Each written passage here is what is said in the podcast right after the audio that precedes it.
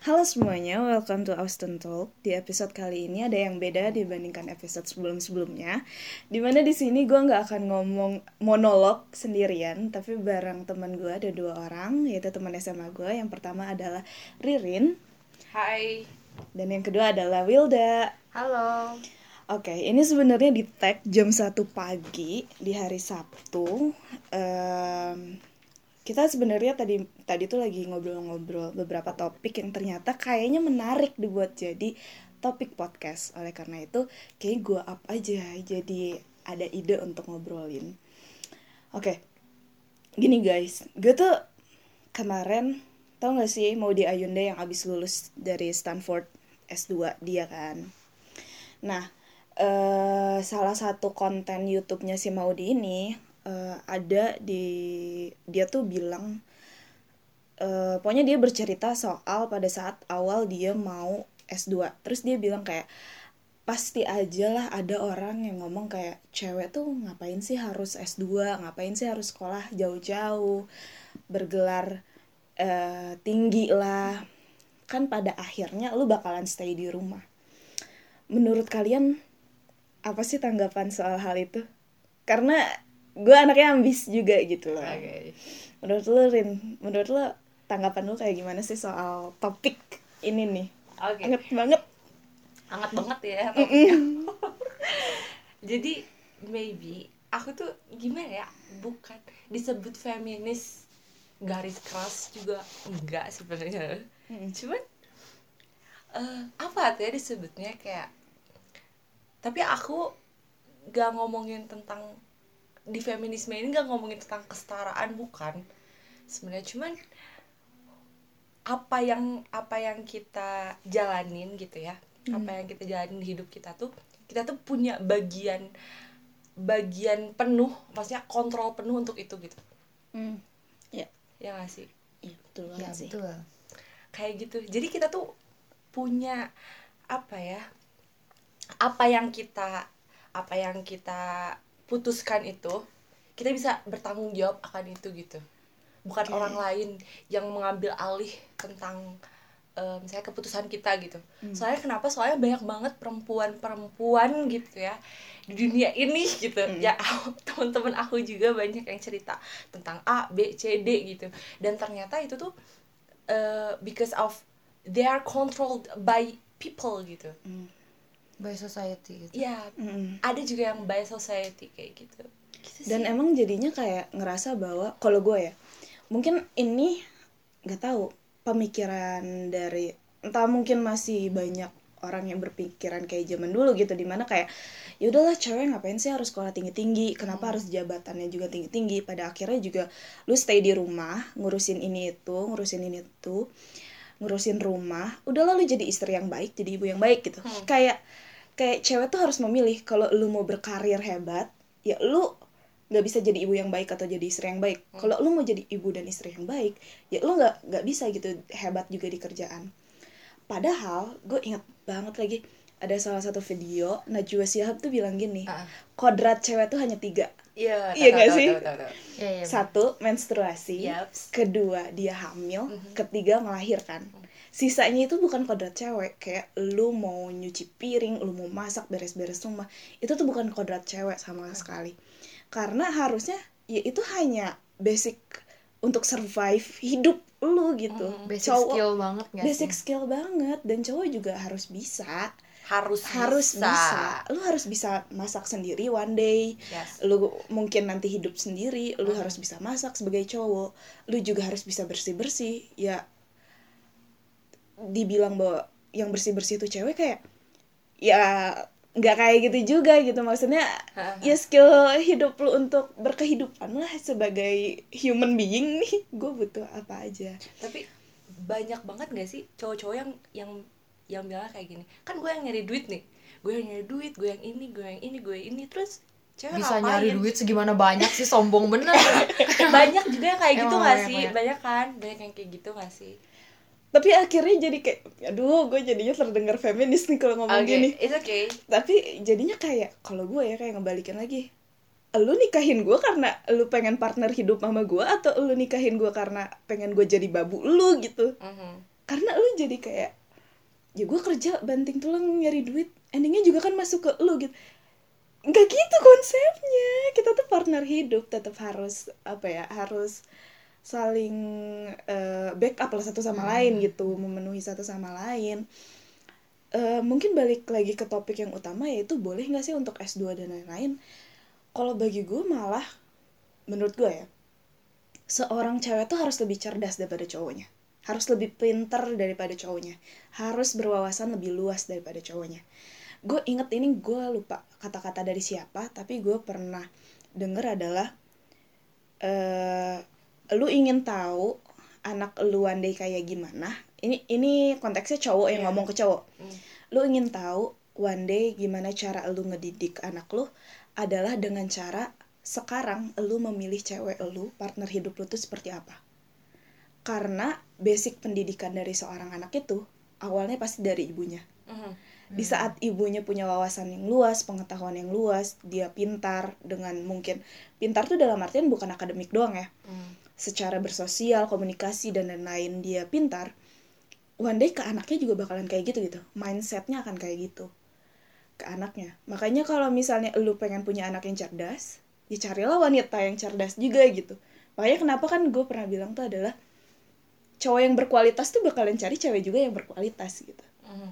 tapi bisa jadi kalau misalnya mungkin beberapa orang yang yang Kenapa? mungkin memilih wanita based on physically ya ada aja gitu. Ya cewek tapi juga pasti nyari cowok dengan quality yang sama lah. Iya. Ih, nggak mungkin kayak udah susah-susah belajar udah susah-susah pinter terus kayak aduh udah males ngomongin juga. Kayak udah susah-susah pinter udah susah-susah jadi wanita yang cerdas dan berkarisma terus dideketin sama cowok yang kayak mandang cewek low tuh value banget. Mm-mm, sebagai kayak udah kamu diem aja di rumah nggak usah ngapa-ngapain jadi ibu yang baik. Sebenarnya nggak apa-apa jadi ibu yang baik cuman kalau misalnya bener-bener dikotakin kayak kamu di diem di sini aja ya dalam rumah Hmm. itu kayak rasanya kayak sangat tidak pantas sebagai seorang seseorang ngucapin kayak gitu ke perempuan. Karena kenapa diatur kayak gitu? Kalau misalnya mau ya ya udah gitu. Ada perannya masing-masing Hmm. tapi backup tadi. Iya. Jangan kayak kamu di rumah ini dan itu aku mah cari duit sisanya urusan kamu. Itu kan kayak sangat timpang banget gitu kayak nyari duit mah gue juga bisa. Tapi jadinya kayak pilihan gak sih? Kayak kenapa wanita harus memilih untuk menjadi ibu yang baik atau wanita karir gitu? Seakan-akan nggak bisa seakan-akan nggak bisa dua-duanya. Padahal bisa. Padahal di cowok tuh nggak pernah lo disuruh milih lu menjadi seorang ayah yang baik, suami yang baik, atau menjadi seorang lelaki karir yang karirnya jobnya paling tinggi. Mereka nggak pernah disuruh memilih hal itu gitu. Tapi kalau di cewek kenapa harus memilih gitu? Padahal tapi sebenarnya gini tahu aku tuh pernah baca di mana ya pokoknya memang salah satu kan tadi kodrat wanita tuh ada tiga kan Hmm. yang itu nah salah satu kodrat laki itu memang wajib menafkahi istrinya based Jadi- agama juga gitu. Mm-mm. Jadi kalau misalnya urusan laki-laki memilih mendingan berkarir atau ngurus keluarga, Ya mending harus berkarir. dua-duanya Harus dua-duanya. sebenarnya. Karena kan kalau misalnya Oke. Punya keturunan tuh itu komit antara dua pihak Iya. nggak sih? Nggak Mm. bisa kayak ceweknya doang yang mau uh, punya anak terus nanti ceweknya udah hamil, cowoknya lepas tangan kan nggak gitu ya? Itu kayak Iya. komit seumur hidup. Kayak nggak mungkin lah udah punya anak terus dilepas itu tuh kalau udah punya anak ya harus berperan sebagai ayah juga ayah yang baik yang mendidik Hmm. yang mengarahkan mengarahkan ya bukan mengarahkan anak doang tapi mengarahkan seluruh anggota keluarganya dengan cara yang baik dengan cara yang baik nggak yang kayak bener-bener controlling sampai-sampai perempuannya nggak punya kebebasan untuk improve dirinya sendiri. Kayak mau kerja oh nggak boleh. Mau sekolah mau ikut kegiatan sosial ini dan itu nggak boleh. Pokoknya kamu di rumah. Itu yang sangat buruk. Contoh yang sangat buruk. Iya bener sih bener banget. Karena gue pernah nih gue pernah eh, ada temen temen gue dua orang. Gue nanya ini cowok dua-duanya? Hmm. terus gue nanya one day kalau lu punya istri pengennya istri lu stay di rumah atau bekerja? Gitu. Mhm. terus dia kayak udahlah kan gue yang kerja ngapain juga istri gue harus kerja? Gitu. Kayak kan gue juga mencukupi. Terus gue balikin dia. gue emang dapat ceritanya dari nyokap gue ya. Emang true story nih Iya, gitu story kan. gitu. dari nyokap gue di mana bokap gue emang bilang ke nyokap gue untuk kayak udahlah kamu nggak usah kerja. Aku kan kerja nanti eh, biaya dari aku aja terus nenek gue dari ibu gue nih bilang gini Hmm. emang kamu sanggup sampai kapan untuk membiayai anak saya dan cucu saya one day gitu kalau misalnya kalian punya anak seandainya kamu sakit amit-amit gitu ya Hmm, min zalik. eh, bapak gua sakit dan bapak gua nggak ada duluan Hmm. kehidupan eh, nyokap gua dan gua sebagai anak Mm. Dan kakak gua ya bakalan siapa yang nanggung gitu. Nah iya. Nah akhirnya balik lagi ke peran itu kan Kenapa akhirnya nyokap gue pun bekerja dan bokap gue bekerja adalah Ya worst case-nya gitu Amit-amit One day ada satu yang sakit. Mungkin kan ada backup ya Antara satu sama lain memenuhi kebutuhan itu gitu. Karena eh gue malah ngelihatnya juga Itu dilihat dari sisi keluarganya Dari sisi eh, seandainya satu drop mungkin ada yang masih ada yang backup satu sama lain tapi kalau misalnya gue lihat juga dari sisi psychologically-nya cewek juga butuh untuk pengakuan tau gak sih Hmm. kalian ngerasa gak sih kayak eh, kalau gue nih ya prinsip gue adalah gue tidak bisa mengeluarkan ego gue kalau misalnya gue one day ada di sebuah keluarga gue punya keluarga gue kecil Hmm. gue menjadi seorang istri dari dari suami gue gitu dan gue juga jadi seorang ibu dari anak-anak gue gue tidak bisa menurunkan ego gue di situ Mhm. karena gue memikirkan kedua belah pihak Hmm. antara gue harus ngikuti aturan suami gue dan gue juga harus ngurus anak-anak gue Hmm. jadi gue nggak bisa ego gue sepenuhnya dikeluarkan di sana tapi ego gue bisa gue curahkan di kerjaan gue di mana gue bisa menjadi diri gue sendiri gue dipanggil sebagai ibu Tias Hmm. sebagai seseorang dengan nama gue sendiri dan juga gue dihargai sebagai Effort jabatan gue kerja kamu effort sendiri. gue Mhm. sendiri gitu di situ gue bekerja di situ gue juga dapat penghargaan di situ Ah. gitu kan dapat pengakuan kan dapat pengakuan tuh di situ gitu ego gue tuh terpenuhi pengakuan gue tuh di situ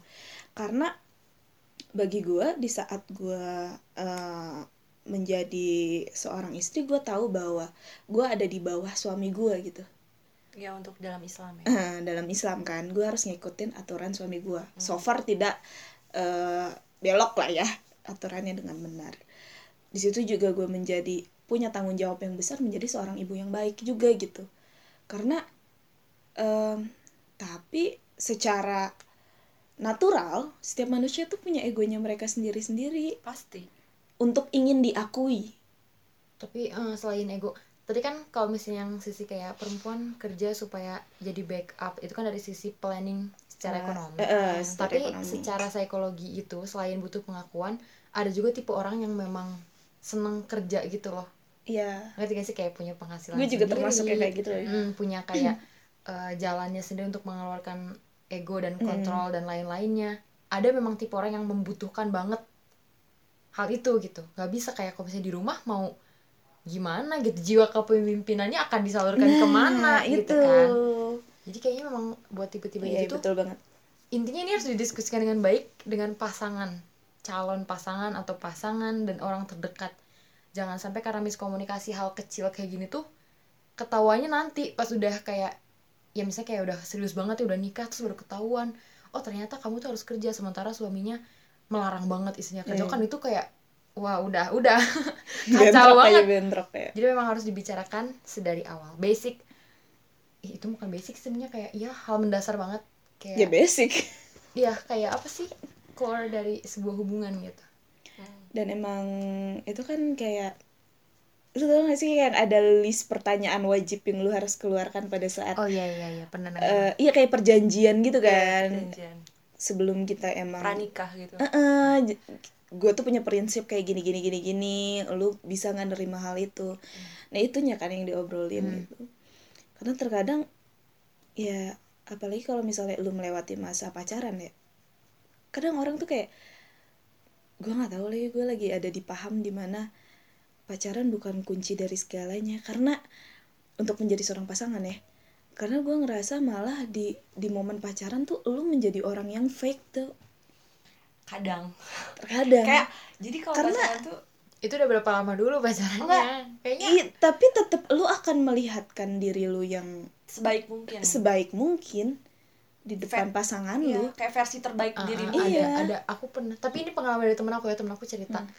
Eh, ada eh, sahabat aku juga jadi dia tuh temenan udah udah so so bibi banget lah gitu sama cowoknya terus karena udah merasa wah gila-gilaan. Mereka tuh rajin banget muncak. Terus kayak adventurous banget gitu. Orang itu ke mana-mana bareng. Terus yang kayak sesama tuh udah nggak yang kayak aku kamu udah kayak aing sia. Terus kayak wah goblok-goblok tuh udah biasa gitu.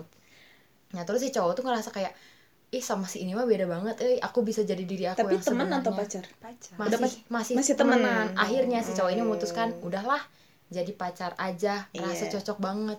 Pas jadi pacar nih cowok itu ngerasa kayak canggung banget nah berubah ya agak. jadinya ada jaim kan. Uh-uh. akhirnya di relationship tuh gak jalan. Hmm. sementara temen aku yang deket berawal dari temenan juga sama-sama kayak gitu mirip-mirip banget. Kayak eh, udah ngejokes lah di awal ketemu terus kayak udah jadi diri dia sendiri.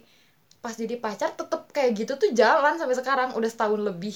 Lumayan loh sih kayak untuk relationship serius nih hitungannya kayak udah lumayan panjang juga. Jadi kayaknya itu emang tergantung orangnya juga sih. Tapi menunjukkan sisi diri kita yang sebenarnya tuh emang harus Iya supaya eh don't know, mungkin kayak sisi kita yang sebenarnya kan bikin orang lain lebih nyaman Hmm. kalau misalnya fake terus tuh kayak ngerasa ada yang hilang apalagi kalau udah kenal lama terus tiba-tiba berubah tapi memang sih kayaknya emang kebanyakan sih. gitu ya soalnya kebanyakan Gak tau sih, gue banyak banget untuk sharing sama nyokap gue gitu ya soal soal cinta-cintaan gitu. E- Emang seterbuka itu gue sama nyokap gue. Ya udah berpengalaman. Udah berpengalaman kan maksudnya nih anaknya dua nih gede lihat gitu kan hidup kan dengan baik gitu. Kayaknya gue banyak belajar gitu dari dia. Nyokap gue tuh pernah bilang ke gue gini "Eh, mama sama papa tuh udah nikah sekitar 27 tahun 26 sampai 27 tahun. Tapi sampai saat ini mama mama sama eh, mama ke papa tuh selalu belajar sifat barunya setiap hari. Everyday Iya pasti bahkan setelah ada. 27 tahun? Setelah Gila. 27 tahun. Pasti ada hal baru yang mama kayak oh papa tuh kayak gini ya.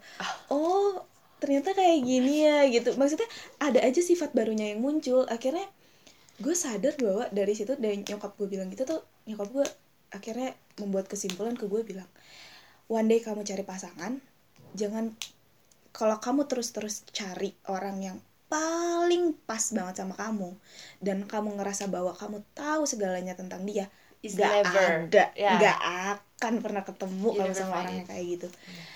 Karena mama sampai 27 tahun ini bareng tidur bareng satu kasur nih sama bapak kamu besok bangun tidur ada sifat barunya yang mama pelajari dari bapak kamu. Wow. jadi kayak ya hidup itu jalan berdua satu sama lain poinnya adalah toleransi satu sama lain.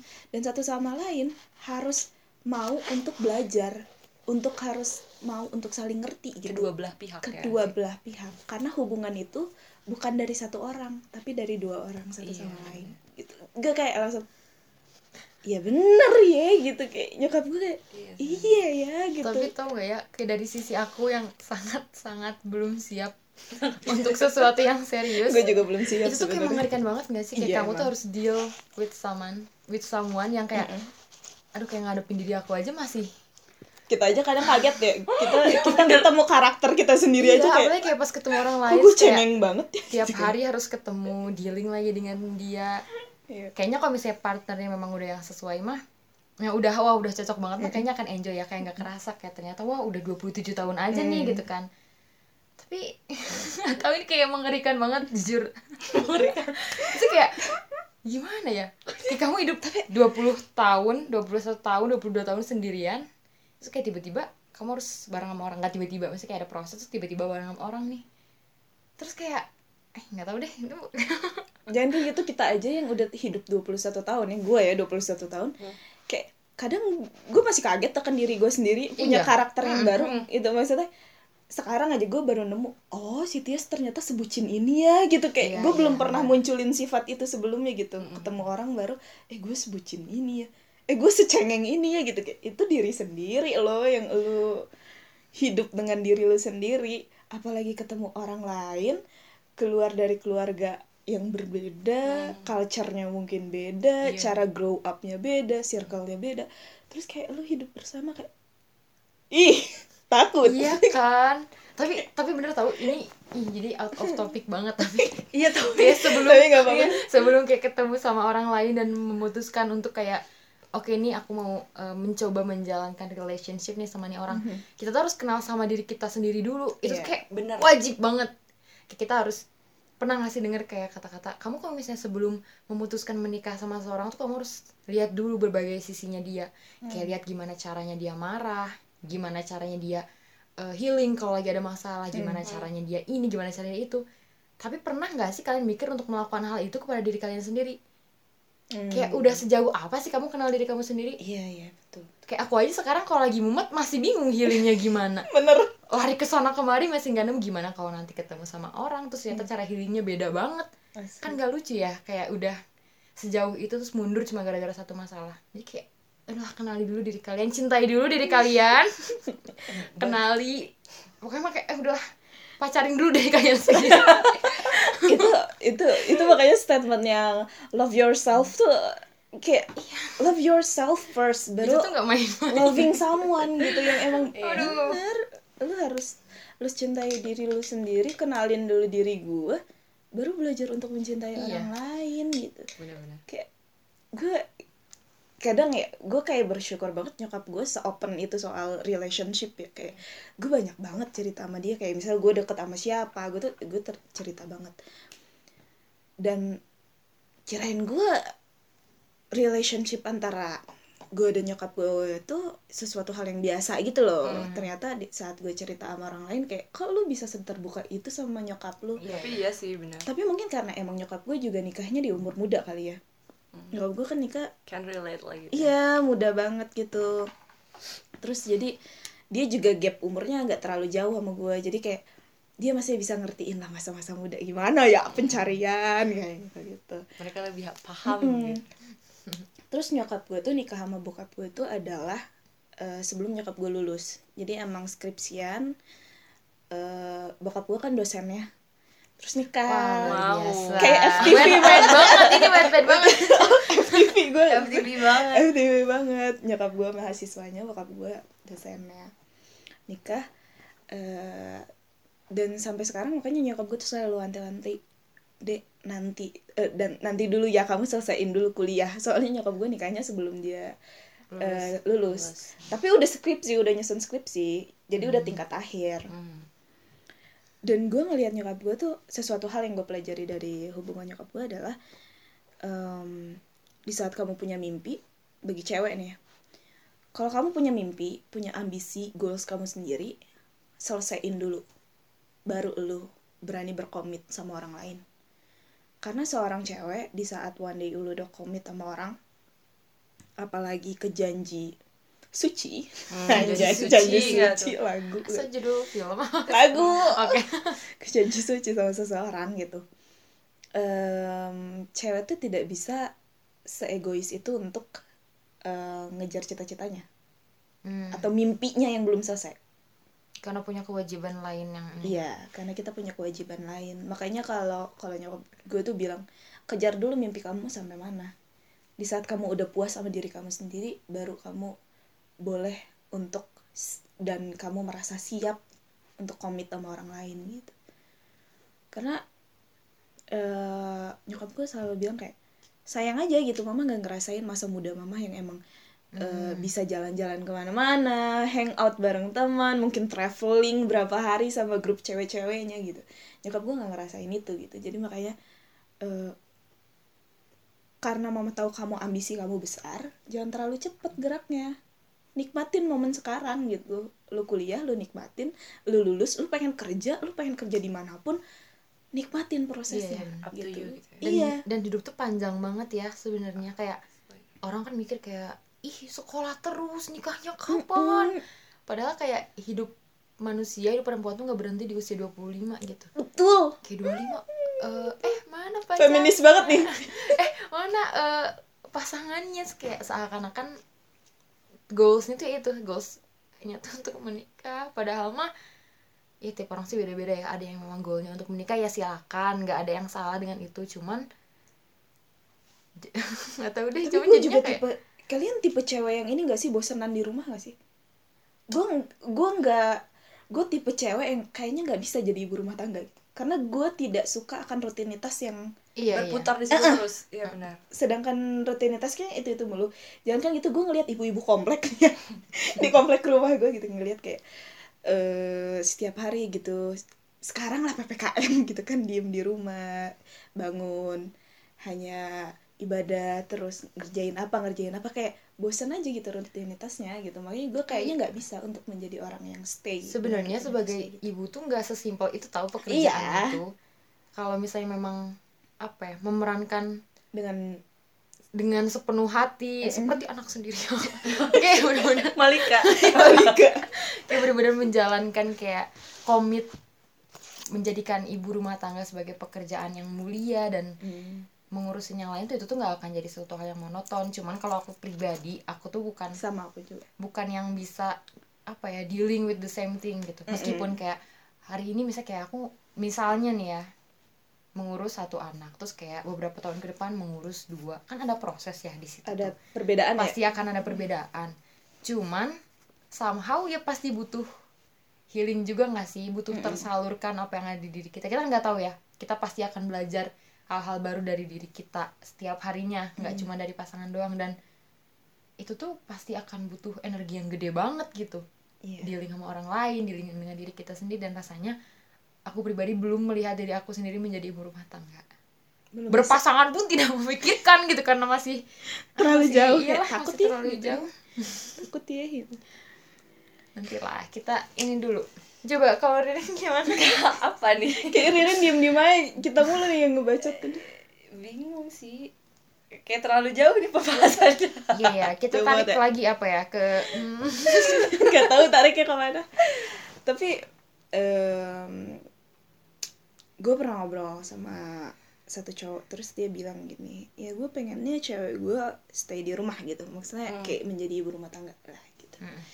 terus kata gue emang kalau misalnya cewek itu bekerja dan menjadi ibu rumah tangga emang nggak bisa? Gitu dua-duanya nih kita jalanin. Terus kata dia tuh ya tapi biasanya kalau cewek kerja tuh pasti pembantu gini gini gini gini nanti anak gue dibesarkan oleh pembantu. Terus gue bilang kayak gini ehm aduh nyokap gue emang mm, the best mah gitu. Eh, soalnya omongan nyokap gue lagi gini. Nyokap gue tuh pernah bilang ke gue gitu di saat seorang cewek eh, udah berkeluarga terus dia memutuskan bekerja artinya dia berkot Berkomitmen. apa sih gue ngomong apa? Artinya dia berkomitmen sama dirinya bahwa dia tidak pernah berhenti untuk bekerja. Karena dia keluar rumah untuk bekerja di jobnya pulang ke rumah dia balik bekerja lagi. Dan nyokap gue bisa ngelakuin itu gitu. Mungkin karena gue grow up dari keluarga yang seperti itu ya yang kedua orang tua gue bekerja jadi gue merasa bahwa hal itu tuh possible. Bahwa orang tua gue menjadi ibu gue menjadi ibu yang baik ngebesarin gue baik-baik saja menjadi manusia yang lurus-lurus aja kagak Macem-macem kanan ya. kiri gitu kan. Eh gue menjadi cewek pun eh, wanita yang lurus lah gitu lah setidaknya gitu terus eh, ternutrisi dengan baik gitu kan? Percaya. Ternutrisi dengan baik. Dan eh, pendidikan gue juga nggak bobrok-bobrok amat gitu. Artinya eh, ibu gue membesarkan gue dengan baik. Oke the best gitu kan. mantap. Mantap. Tapi di samping itu dia juga bekerja. Gitu. jadi akhirnya gue pakai apa dulu? Pakai pembantu juga? Kayak apa yang Enggak. di oh enggak. enggak aku enggak enggak enggak ada pembantu sama sekali. Oh, wow keren. Eh nyokap gue hanya pakai suster tuh di saat gue bayi malah pas nyokap gue belum kerja. Ah, berarti pas itu- awal banget. Hmm, hmm, hmm. pas gue masih bayi doang udah udah gitu hanya setahun apa dua tahun terus eh, sendiri sama nyokap gue pulang sampai nyokap gue ngajar gue dibawa-bawa ke sekolah. Jadi gue udah terbiasa dengan bangku sekolah sebelum gue eh Hmm. makanya eh, nyokap gue selalu bilang di saat kamu komit untuk bekerja dan menjadi seorang ibu artinya kamu siap akan bawa diri kamu tuh nggak akan pernah berhenti untuk bekerja. Kamu pagi berangkat untuk kerja bekerja di kantor kamu pulang bekerja lagi. Kamu beresin rumah kamu ngurus anak nanyain PR-nya apa ngajarin jam 7 sampai jam 9 malam ngejagain anaknya belajar nuntun anaknya belajar kayak gini tetap jadi peran ibu pun tetap terjadi. Anaknya udah tidur malam ke suaminya nyiapin makannya ngurusin bajunya besok suaminya pakai apa. Itu tuh nyokap gue bisa gitu tertata akan hal itu. Makanya gue kayak ngerasa sebenarnya dua-dua peran itu tuh nggak perlu jadi pilihan untuk kita. Bisa dua-duanya bisa dikerjain gitu Iya, loh. bener. tinggal bagaimana komit lu aja sebagai seorang cewek sanggup enggak ya balik lagi aku aku pernah aku pernah pernah dengar katanya Oki eh Ustazah Oki. Ya Dewi. setiawan Mm. setia dia setia dia dia ngomong kayak gini. Ya pasti udah pada tahu lah ya. Eh, jadi cewek tuh sebenarnya hidupnya tuh dari kecil udah ditanggung. Sebelum dia menikah dia ditanggung sama orang tuanya. Iya. Ya nggak sih pokoknya sebelum jadi suami orang eh istri, Istri orang. orang. suami orang pas pas dia dong. menikah pas dia menikah Ditanggung dia tuh suaminya. ditanggung oleh suaminya Hmm. saat dia bekerja itu tuh bukan masalah sebenarnya malah Hmm. itu tuh kayak hal yang mulia nggak sih Hmm. dia tuh mengerjakan sesuatu yang bukan tanggung jawabnya bukan tugasnya kalau cowok cowok kan buat nyari nafkah dan bekerja Mm-mm. itu tanggung jawab tapi cewek mah bukan gitu dan itu Hmm. teh hal sebenarnya hal yang mulia untuk dikerjakan gitu soalnya dia nggak nggak mengerjakan sesuatu hal yang bukan kewajibannya kata dia gitu. Hmm. jadi Iya. jadi maupun mau jadi ibu rumah tangga eh, mau jadi apa namanya ibu yang berkarir Hmm. itu tuh terserah perempuan sebenarnya soalnya asalkan kewajibannya tuh terpenuhi gitu semuanya Kayak gitu Iya, bener-bener. ya bener lagi iya tapi nggak ada ini sih soal nanti out of topic juga kenapa tuh? Kayak maksudnya nggak semua orang beruntung hidupnya ditanggung secara sempurna kayak gitu. Iya. yang ngasih ada yang kayak nggak semua orang hidup besar di keluarga yang keluarganya support dia secara finansial dan secara emosional dan lain-lain. Jadi dia memang harus hidup sendiri dari awal gitu. Dari dari dari jauh-jauh hari itu dia emang harus hidup sendiri dia bertahan sendiri. Biasanya orang itu kan apa ya jiwa kepemimpinannya pasti tinggi banget kebebasannya pasti tinggi banget. Terus kalau misalnya tiba-tiba harus kebayang gak sih? Jadi udah biasa hidup sendiri financially Terus, stable terus pas ketemu orang lu harus kayak sesuai dengan gue. Wah. Apa? Itulah makanya kenapa yang katanya kalau anak cewek anak pertama cewek ketemu anak pertama cowok. Wuh perang dunia. Ribut. Tapi itu bener. Maksudnya ini waduh ya Allah ini masih masih pengalaman ya bunda. Pengalaman ini. pengalaman ya. Pengalaman pacaran sama anak pertama. Hmm. Nungarana ribut. Udah mah aku aku yang egonya tinggi gitu ya. Dia juga egonya tinggi. Hmm. untuk anak pertama tuh anaknya tuh bener-bener pengen ngatur semuanya gini kan. Iya benar Ya kan? karena independen kan independen. terbiasa dia tuh terbiasa kan. kebanyakan anak pertama cewek tuh alpha woman banget. Iya betul. Dan ketemu alpha alpha. Kalau misalnya ketemu sama alpha lagi nabrak kan? Iya. tapi kalau ketemu sama beta dia bosen. Bingung. Iya lagi.